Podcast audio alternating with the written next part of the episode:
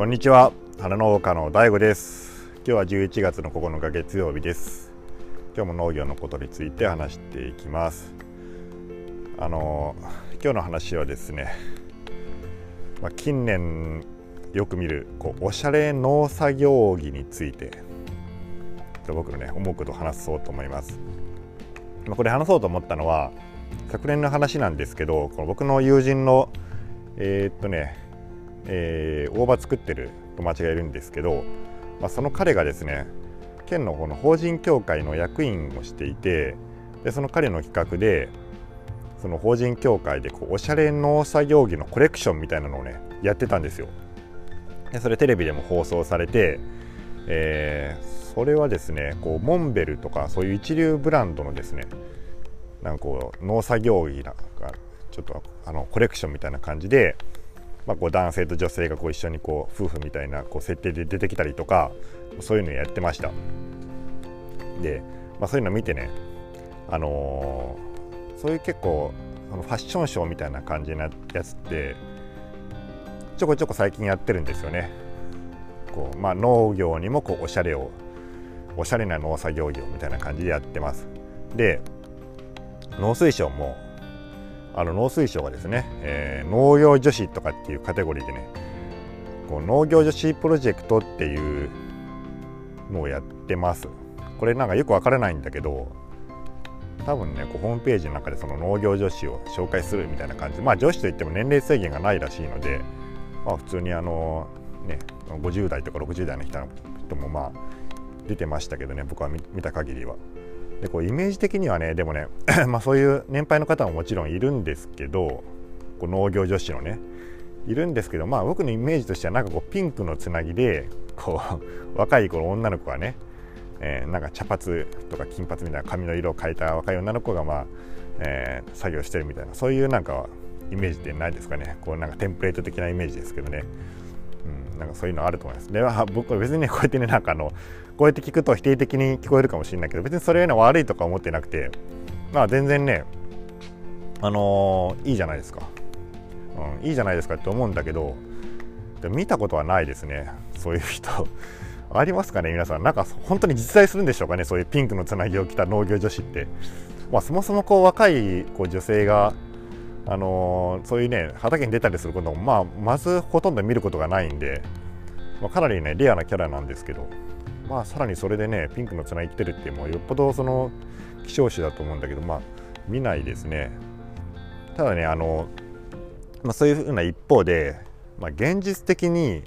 まあ、一般的な農家ってこうどうなんでしょうね。僕もそうなんだけど普段着のこうお下がりを農作業着にしてるんじゃないでしょうか。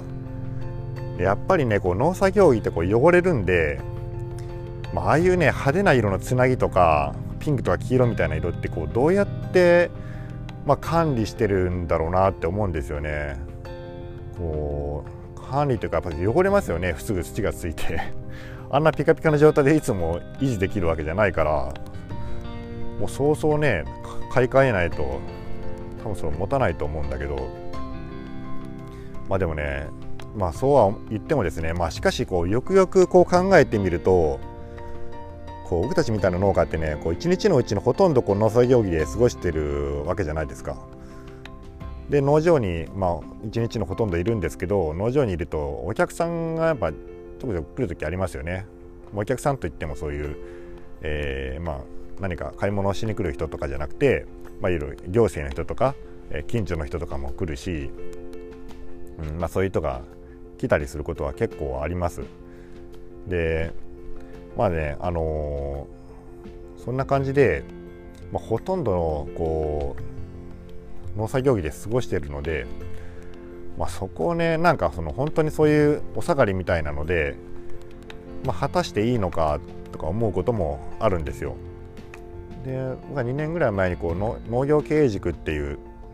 あの講義を受けてたんですけどそれは県でから、えー、やっていた、まあ、1年間かけて、まあ、この講義をね受けるっていうやつなんですけど、まあ、そこでね見た時に見たんですけどねあのスーツを着てこう田植えとかね あのそういう米を作ってる農家がいたんですよ。もうそれもかなりの猛者だなと思ったんですけどまあ、やっぱりその農業というまあ商売なので、まあ、お客さんに対してまあこうちょっとその人が言うにはね失礼にないようにとかあまあ意識の問題なのかもしれないですけどね、まあ、そういうふうにこ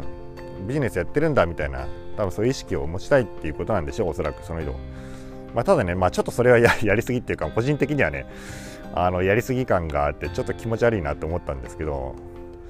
まあでもやっぱりねサラリーマンっていう人はねもう普通のサラリーマンを相手にこう不快にさせないような格好をいつも気にしてるわけじゃないですか。こうちゃんとネクタイね締めてあの綺麗な格好してですね、まあ、してるわけで、まあ、農家もねもう少しやっぱ人に見られることを、まあ、意識するべきなのではなんて思ったりもするわけですね。よくねこう YouTube の動画撮ってる関係であの農家の人のねこう人の、まあ、動画とか結構チェックするんだけどやっぱりこう伸びてる人ってねこう見てると、まあ、やっぱねあんまりこう襟がよれよれってなってるシャツとかあのでかいよくわけわけのわからないようなロゴがついたシャツとかそういうの着てないんですよね。まあ、そのおしゃれじゃなくても、まあ、ピンクのつなぎとかじゃなくても、まあ、ちゃんとしたこう清潔な服を着てねこう出てきて、まあ、それで農作業をしてたりするんですよ。なんでねやっぱりこうそういう人たちは、まあ、ちゃんとねあの不快にさせないようにっていうのを気をつけてるんだろうだろうなというふうに思います。であのどうですかね？皆さんその農家の人がもしこれ聞いてたら農業簿記こう自分でこう仕分けしてる人はね結構いると思うんですけどこの農業簿記の仕分けの中に農作業着っていうのがあるんですよ。で、まあ、あれこっち聞いてみたいんですけどねあれどれぐらいの金額みんな使ってますかね？年間。そのね農作業着っていう勘定科目の中にですね僕はなんかいつも大体ね3万円ぐらいしか入ってないんですよ年間ででねちゃんとそのなんか所在料費とか何百万とかっていうねその勘定科目の同列に農作業費っていうのがあってそれが3万円ぐらいしか、えー、入ってないんでいつもね不自然だなと思ってたんですけどまあでもさっきね僕が言ったようなこう例えばね人に不快にさせないような服装しないといけないっていうのは理屈が通るんであれば、まあ、ここってやっぱ2 3 0万ぐらいねこう使ってもいいんじゃないかなって思ったりもしてるんですよね。でね税理士の先生がねあの僕の友達側のお父さんが税理士してるんですけど、まあ、その人に聞いたらあの外から見えるこう服は全部経費に入れていいって言うんですよ。でももちろんねスーツなんかももちろんいいしあと外から見えるっていうことで言えば、まあ、帽子とかね、えー、時計とか、まあ、その貴金属類とか多分そういう、あのー、小物も大丈夫ってことですね。で下着とかはダメらしいですあの見えないからねそういうのはダメだけど、まあ、大体のものはこう経費にしていいっていうことなんでうんまあそれぐらい2 3 0万ぐらいはねあってもいいんじゃないかなって思います。だからそのさっき言ったようにねそのピンクのつなぎを、まあ、着る必要とかってはないんだけど、まあ、もう少しねこう、まあ、個人的にはもう外からこう見られるっていうことを意識してまあやった方がいいのかなとまあお風呂のねシャツばっかり着るんじゃなくて、まあ、最近少しは気をつけてはいるんですけどまあでもまあ個人の自由なんですよね、まあ、個人の自由なんですけど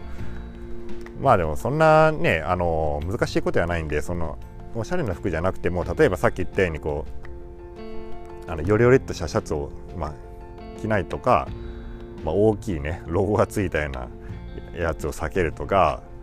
あとなんかねよくあるのこうなんかおばちゃんとか着てるあのよくわからないあの英字が書いたあの